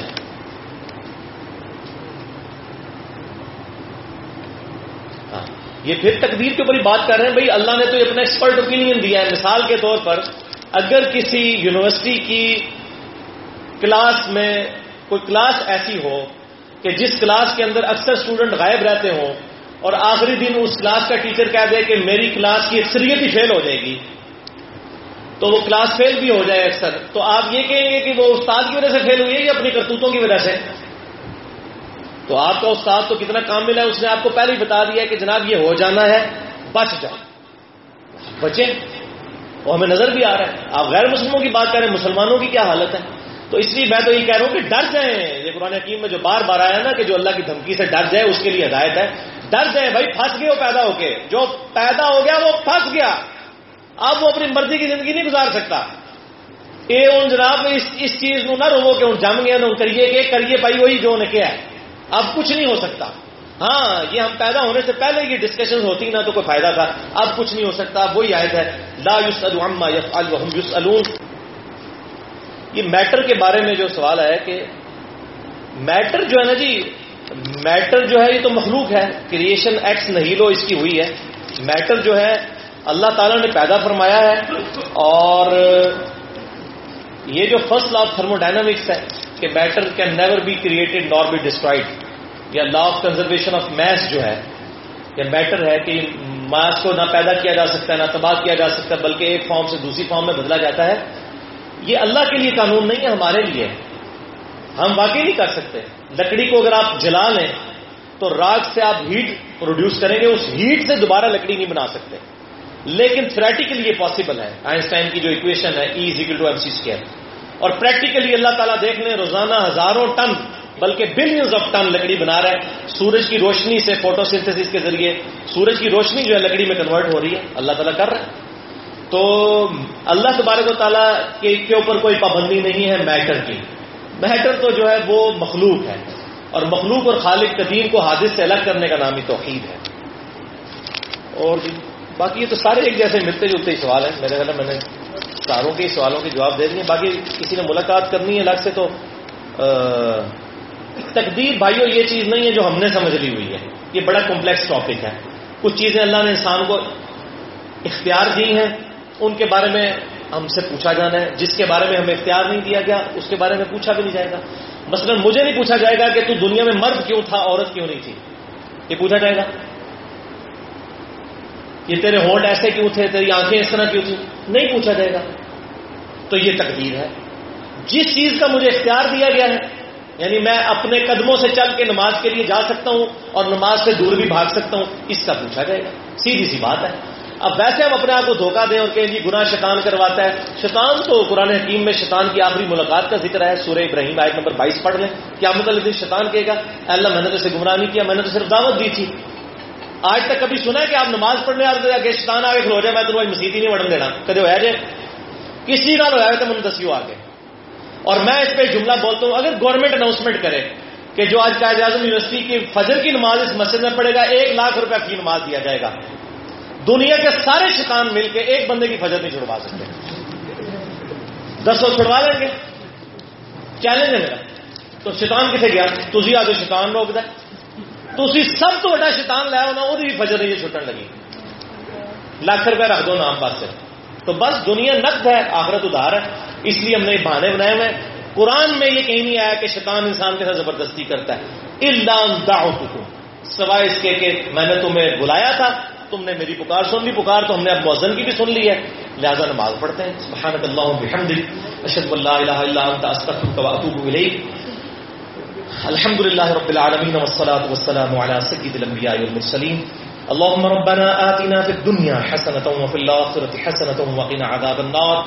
ربنا آتنا من لدنك رحمة وهيئ لنا من أمرنا رشدا۔ اللهم من نحييته منا۔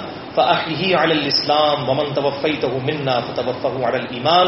سبحان ربك رب العزة عما يصفون وسلام على المرسلين والحمد لله رب العالمين.